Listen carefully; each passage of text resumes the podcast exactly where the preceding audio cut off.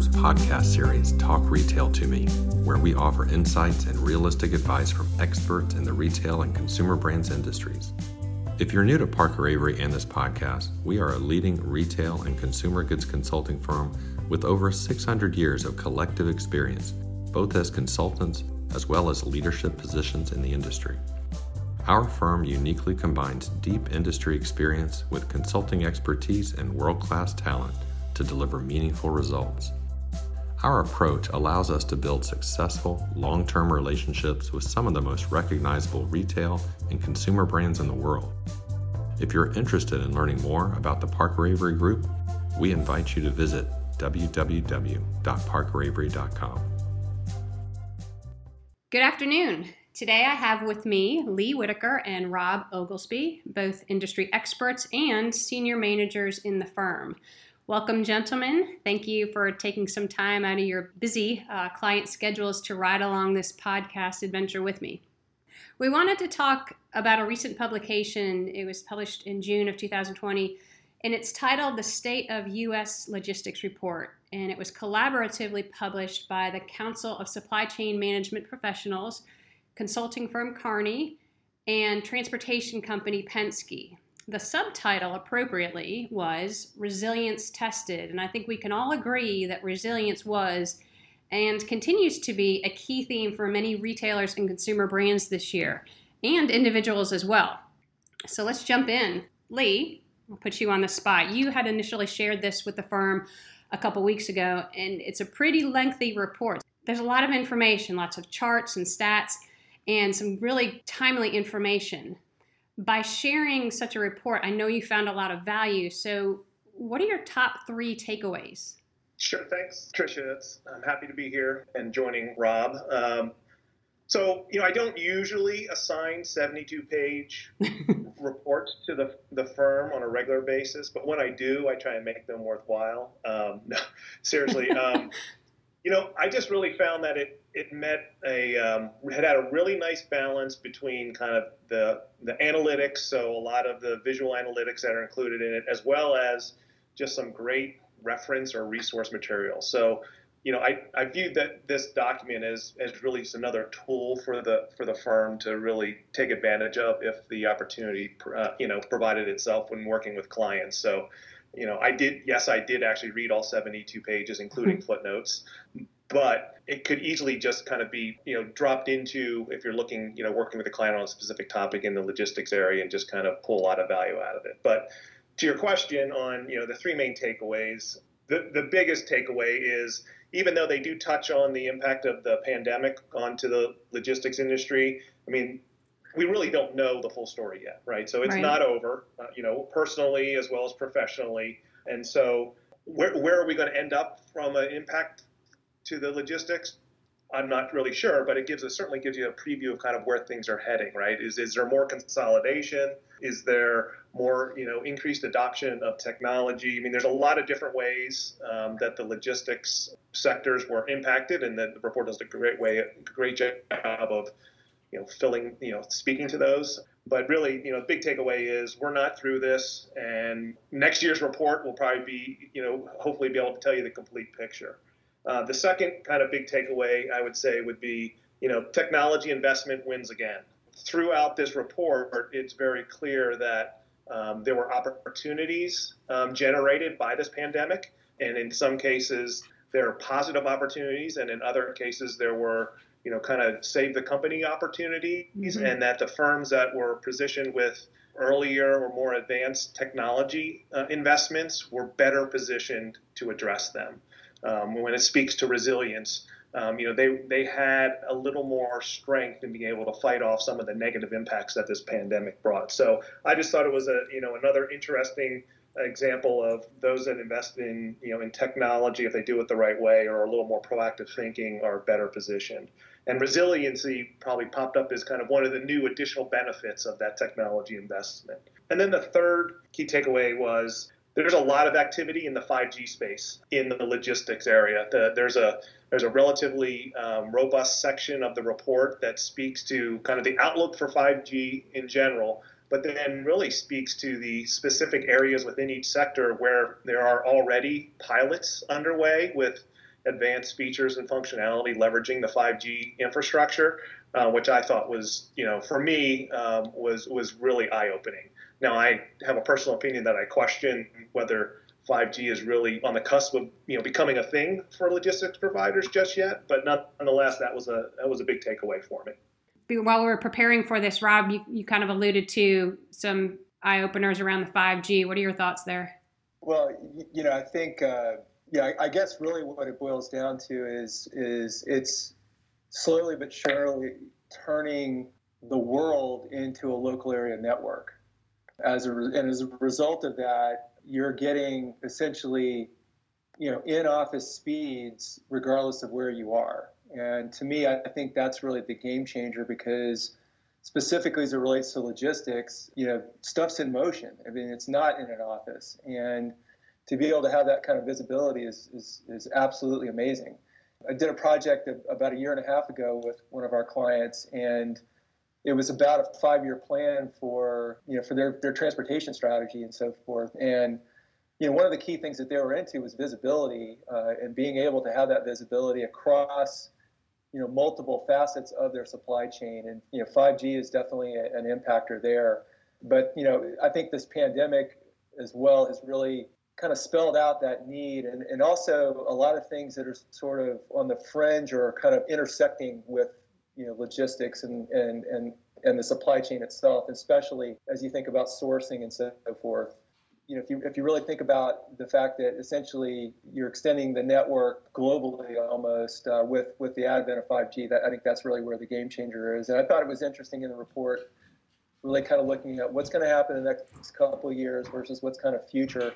Yeah. And even the evolution of the of the uh, use cases. You know, the ones that are kind of in in play right now, but you know, there's still things that people haven't thought of yet. I'm sure.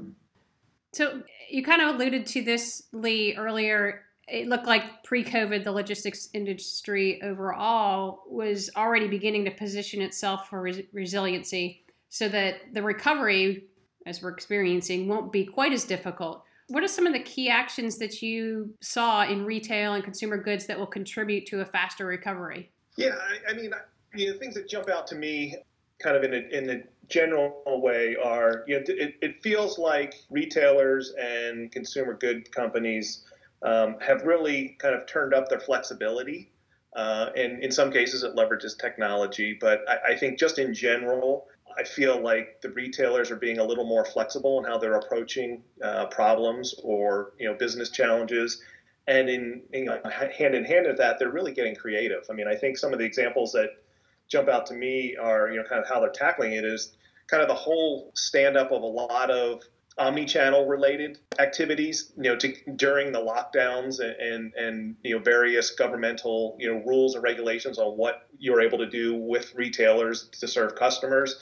I mean, I think there's a number of stories out there about people standing up, you know, buy online, pick up a curbside. A lot of it's done with kind of duct tape and, and bubble gum behind the scenes, but nonetheless, they're getting creative and, and really seeing, you know, the urgent need to do something for their customers. And so they pull together as an organization and, you know, develop a solution that probably isn't the long term one. And if they had more time and there wasn't a pandemic in place, they would probably be a little more planful and thoughtful how they design it. And we would encourage them to do so. But nonetheless, they step up and they, you know, they pull something together for the, you know, for their business and their customers. Um, and then I think on the other, on the flip side of that, you know, aside from doing things for their customers, I mean, I think, you know, I, I've seen a lot of retailers really show a, a high sense of care and concern for their associates. And so, whether it is flexibility with you know working conditions and working hours and providing um, protective gear and the work from home flexibility. It just speaks to everyone acknowledges that no one's not impacted by this pandemic and that you know, it just seems like, you know, since we focus on, you know, retailers, they stand out to me as really just being really adaptive and, and flexible in how they're approaching their business as well as their associates. Yeah, for sure. And, you know, from my perspective, you know, it was a wake up call that if you weren't already thinking about it, you sure as heck better think about it. Yeah. Uh, my current client actually, uh, they, they actually did stand up this a, a total duct tape and baling wire uh, curbside service earlier this year. they had zero omni capabilities. In fact, that's what I'm doing for them is getting that stood up so that when they hit season for next year, they're, they're going to be ready to go. But um, it was it was pretty remarkable what they were able to do in a relatively short period of time. Um, you know, just with their store operators and so forth. You know, but I, and I think what it really boils down to is is that you know this get anything within hours mindset that the consumer is starting to get used to. Uh, you know, centered around folks like Amazon in particular. And, and then you look at Amazon as where they started and what they are today. I mean, heck, they're they're as much of a logistics network now uh, as you know as almost any of the big the big carriers, whether it's UPS, FedEx, and so forth. I mean, you see Amazon planes in airports, uh, you know, the cargo planes in airports. So they have they have really kind of extended their their their reach because of the control mechanisms that they need. And yeah, I think retailers in particular need to make use of the fact that if they've got storefronts, that's proximity to customers, and they've got to continue to get more and more flexible with how they get product to their customers, uh, including delivery. Um, in my mind, and it's funny because uh, I'm actually traveling now, and I'm actually in a in a headquarters environment, and I almost never go out for lunch. I, I have lunch brought to me almost every day, and um, you know, so so utilizing those kinds of services and that kind of loose network of logistics providers, heck, they're barely even shown in, in what we're seeing here, and you know, it's it's it's big into a couple of, of, of sectors, but uh, you know, definitely proves to be some interesting stuff there. So one of the callouts was, although few anticipated the crisis, carrier and shipper behaviors have almost universally been described as exemplary. What are your thoughts on that? Yeah, you know, it's an interesting statement. Um, I didn't necessarily pull out any real strong concrete examples, I guess, in, in reading through the document, so I, I could have missed them. But uh, I think in general, it really just speaks to like the magnitude of the event that everyone was faced with. Right at the end of the day, no one is being not impacted, or no one's not being impacted by this pandemic. And so, you know, it's very much probably just comes down to a we're all in this together mindset, right? That this now is not the time to try and, you know, stick one to your competitor or to take advantage of you know something. I think it just speaks to that everyone everyone's kind of pulling together to kind of work through this the best they can, and you know when we get to the other side of this, then it'll be the time to kind of move forward and, and be more competitive uh, or Machiavellian, if you will. Um, I, I just it just really feels like you know it's such a big event. You know, it's a global event that let's just let's pull through this together. There's there's there's more to be gained getting through it than to trying to have a minor win amid, amidst it.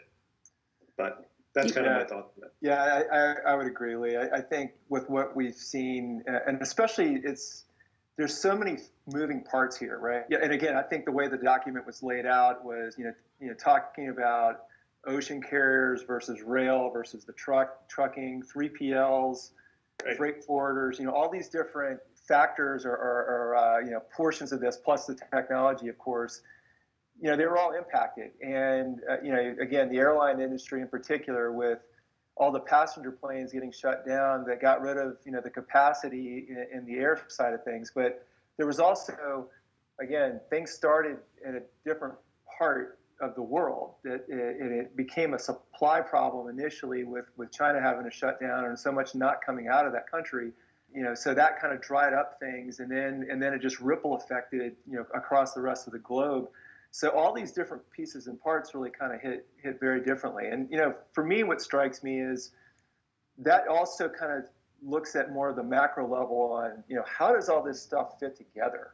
Mm-hmm. Um, you know, because because I mean, in, fact, there was one one statement in there I was talking about, and I think it was in the 3PL section, and was you know, is it low cost? Is it fast?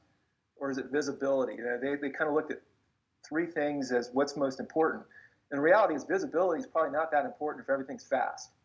Because before you can vi- visibility to it, it's already there. I mean, the cost obviously is always going to come into it, but visibility and speed, you know, tend to kind of go go in different directions. Eh, but but now you fast forward into this situation, and the visibility along with the ability to make decisions and make changes to what you're doing at any point in time and have that flexibility in your supply chain is mission critical. And I think that's really where you know the 3PLs and the freight forwarders are, are starting to really lift. And you know, and the client that I was working with a year or so ago, that was part of what they were looking for help with. Uh, but that that integration between you know the, the retailer or the consumer products you know their internal systems and being able to make decisions based on where they know demand is and then communicate that back out you know those kind of integrations are just of tremendous value and i think that's also kind of this we're all in this together uh, being able to, to flex up and actually rather than keep things moving to park the goods someplace don't like that idea in the long run think it's a horrible idea to, to back beef up safety stock the supply chain needs to be fixed in other areas but right. in the short term it, it is it was what it was, and you had to do you had to do those kinds of things. So right. a lot of these companies were able to tap the flex like that. Yeah, and I think even from a, my personal experience as a consumer, you know, I, I I know there's been a number of instances where I'm shopping online and you know putting things in my basket and my cart, getting ready to check out, and there's a little note attached that says, you know, due to the pandemic or whatever, you know, please, ex- you know, we're experiencing longer than expected shipping delays, and it could be anywhere from you know seven days to ten days to process, et cetera. And you know, I'm fine with that.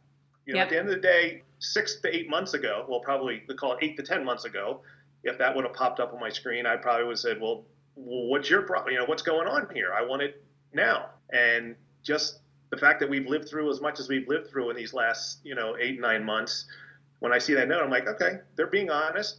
I don't know how they're impacted. I have suspicions about how they're impacted, but you know what? I can wait seven days for that package from from Amazon or wherever it may be. So, um, unless you know, it's I, toilet paper. well, yeah, yes, yeah, that's true. Some certain things. Yeah, sure. there, there's the the essential stuff, right? And you know, we I'm a small a small business owner as well, and we've ex- experienced the same thing. So it's about ex- setting expectations from the customer side as well as the supply chain side because it, it, impacts each other. We've we've had wood issues where the quality of the wood that we use to create our products has been compromised, and that's resulted. We didn't realize what was going to happen, but but we've had to do some remakes because the quality's gone down, costs have gone up. Construction, we all know that's that's happening um, with roof shingles and things like that. So small businesses and big businesses have been impacted but it's a matter of setting those expectations because if we can't now that we understand if we can't get that quality product the quality raw materials we have to push out our customer expectations from a delivery sure. standpoint sure. too so it's impacted eh, up and down you know one of the things that surprised me i think i read this correctly is that 40% of cargo is on passenger planes did i read that right yeah, i circled that I that yeah, shocked me. I think it's forty. I think it was forty-eight percent is what the stat was. Okay, um, yeah. So it's even more. So almost fifty percent of products are on passenger planes. So that impact had huge ramifications up and down the supply chain when the airline industry, the domestic airline industry, was shut down. Were there any other pieces of information from the report that surprised you guys? I mean, I, I touched on it earlier. Honestly, the thing that really jumped out to, to me was the whole idea that you know 5G is kind of the next big thing in this space. I, I would have if if I had been asked before reading the document what's the you know the next big thing 5G wouldn't for me would not have been on there not because I I know anything more it's just not on my radar screen as much you know even though you know you look on the TV and that's all you hear about from the the mobile carriers is the 5G network I just did not translate, you know, that that was going to play. I would have said it was artificial intelligence and machine learning, since it's that's kind of been on the radar screen the last, you know, three to five years. That that, that would have been my my guess, an incorrect one at that. So it really just and, and then you know it goes into further talk about you know all the things like like Rob mentioned earlier of all the pilots that are in place and all the kind of short-term benefits from 5G and some of the longer-term. So there's a lot of exciting stuff in that space that you know is really coming and will you know impact customer viewpoint, but also every kind of logistics sector as well. So I was actually really excited to read all that's going on there, even though I just don't. It doesn't feel to me like the infrastructure is there right now to support it because you know I, you can read articles that you know 5G network is live in in New York City on certain blocks, right? Right. So what's that? What, you know, how's that going to help me if you can only get real time inventory if the truck is between 48th and 50th Avenue, right? um, so it, it was really just surprising that they invested a lot of time. You know, got out in front of you know the 5G being there with not a whole lot of really public use cases, even though there's a lot that are talked about that are kind of going on behind the scenes. Mm-hmm. Right, Rob. What what surprised you the most? Was it again the 5G conversation or something else? Yeah, I don't. I don't know that was. I don't know that I saw that many surprises. I mean, I, I, did find the 5G stuff pretty fascinating for sure, and, and just kind of thinking about it. And then, like I said earlier, just the oh wow, yeah, I hadn't thought about it that way uh, as of yet. Other than just you know, it's a faster network. You know, you get things downloading more quickly and so forth, which is you know kind of what's going on. But again, you know, kind of having that you know, really that Internet of Things uh, concept it, it extending into you know all all these products that are moving all over the place, and it's not just the container that's necessarily got the beacon on it, but you know the individual products, whether it's RFID, and how that ties into not needing a lot of power to actually you know stay on the network and be awake for quite you know for the entire journey.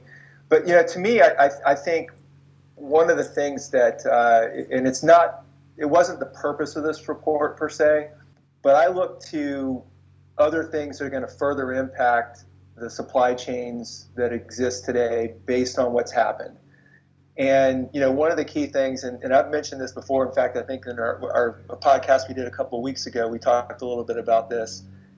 And it really gets down to how companies, especially in our sweet spot industries and retail, are sourcing, because that's also going to impact the supply chain.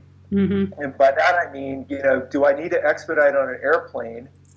when I'm closer to my consumer. I don't have to put it on an airplane because I can truck it or rail it, uh, or even maybe put it on a boat, take it up a coast as opposed to across an ocean. Uh, much faster because I've gotten closer to my consumer. And I think you know one of the key things that this pandemic has taught a lot of retailers is you know these nine, six to nine to twelve month lead times from product thought process, you know, from the entire PD, uh, product development life cycle is is too long. Yep. You know, and and you're missing out on things. So I think, you know, to me, that's that's something that is probably going to start hitting this kind of report in the next couple of years, especially if people really get serious about. You know, it's not just about the lowest first cost. It's it's about the the entire cost of, of you know what it takes to bring something to market and so forth. And I think um, you know that will that will further impact what's going on with with uh, you know in logistics itself. Absolutely. Uh, you know, I thought about our conversation with that podcast about sourcing as well when I was reading this. A lot of lot of parallels.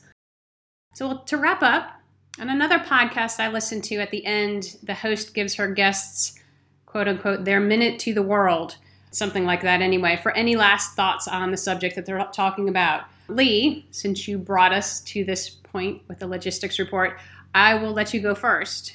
So, world, sure. I give you world, I give you Lee Whitaker.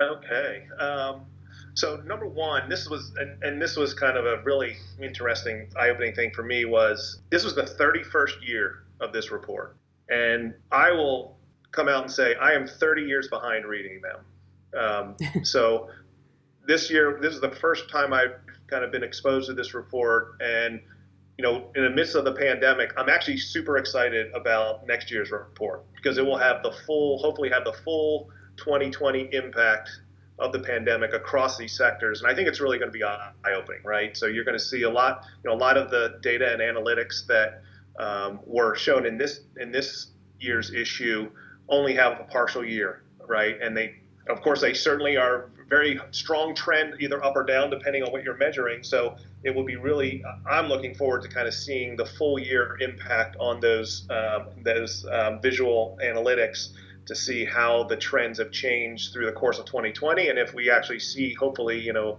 Uh, a U-shaped recovery in place uh, across a lot of the, the sectors and the various economic impacts. So, you know, that's that's that's the one thing. And then the, the second piece that I would say is technology and the value of technology comes out of this report through it, it, runs through through this report and the benefits but you know i'd be remiss if i didn't say you know technology is only one piece of the answer and unless you really have very strong and well designed and defined processes um, supporting that technology. I think we've all seen a lot of bad things happen when companies just go after the shiny toys without kind of building up the processes and to that extent the change management training and sustainment activities that help organizations truly leverage these great tools so mm-hmm. this report gets you really excited about all the great technology that's around the corner logistics space but I would say, you know, caution you know, readers and, and retailers that might be thinking about leveraging it. Don't forget your process and your change management. Yep, excellent. Okay, Rob, your turn. World, I give you Rob Oglesby. Thanks, Richard. So I think the big takeaway for me is I think this report's going to look a lot different next year, um, especially given the date on it. And so it came out in June. So we were, you know, a, a, lot of a lot of the areas of the country, at least the United States, were starting to come out of the, the higher lockdowns and so forth, and starting to emerge. So, you know, obviously there was a ton of data that they were able to use for the first couple of months in April, May timeframe. But I also feel like what's happening here is, is that the consumer behavior is more than likely has changed significantly for, for the going on future. So, you know, one of the callouts for me is they, they kind of touch on the last mile uh, on a couple of cases here, but I think the last mile in itself is going to be one of the most interesting aspects of what this is going to look like for the next couple of years. And you know, it gets into the technology, of course, and you know, give you an example something interesting that happened to me just yesterday. Uh, you know, going back to my food delivery uh, yeah, I ordered something from a restaurant through uh, one of the food delivery companies, and you know, you would have thought that the driver who picked up the order would have automatically been routed through the app that they use to, to know that they need to go pick up an order.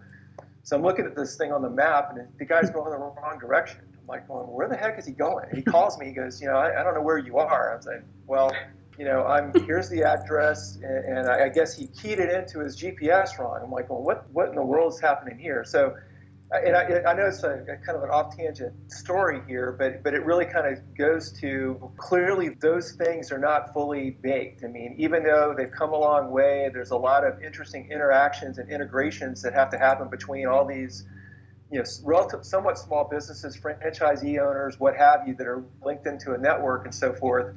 Uh, but again, that gets back into you know again the, the, the, way this technology kind of fits into things, and again those consumer behaviors, and then lastly, I have to believe that the consumer products companies, the retailers out there that are having to go out, design, and source product have got to think through you know how how is the supply chain as, as a whole can be leveraged so that we can cut significant amount of time out of things so the decision making can be done at the last minute as opposed to you know months in advance and so forth. And you know th- those are those are the things that I really looked from a key learning out of this. And let's hope that uh, when they come out with this next June, that truly it is in the rearview mirror. I mean, you know, I think the next couple of months will will, will say a lot uh, as we try to learn how to operate safely without shutting everything down. Because I think that's the the you know I think we learned that shutting everything down is not the right answer, but and I think I feel like we've gotten to a point where we, have learned how to uh, operate relatively safely, even though we're still uh, running some challenges here in the U.S. Uh, and elsewhere in the world with, with the spikes happening again.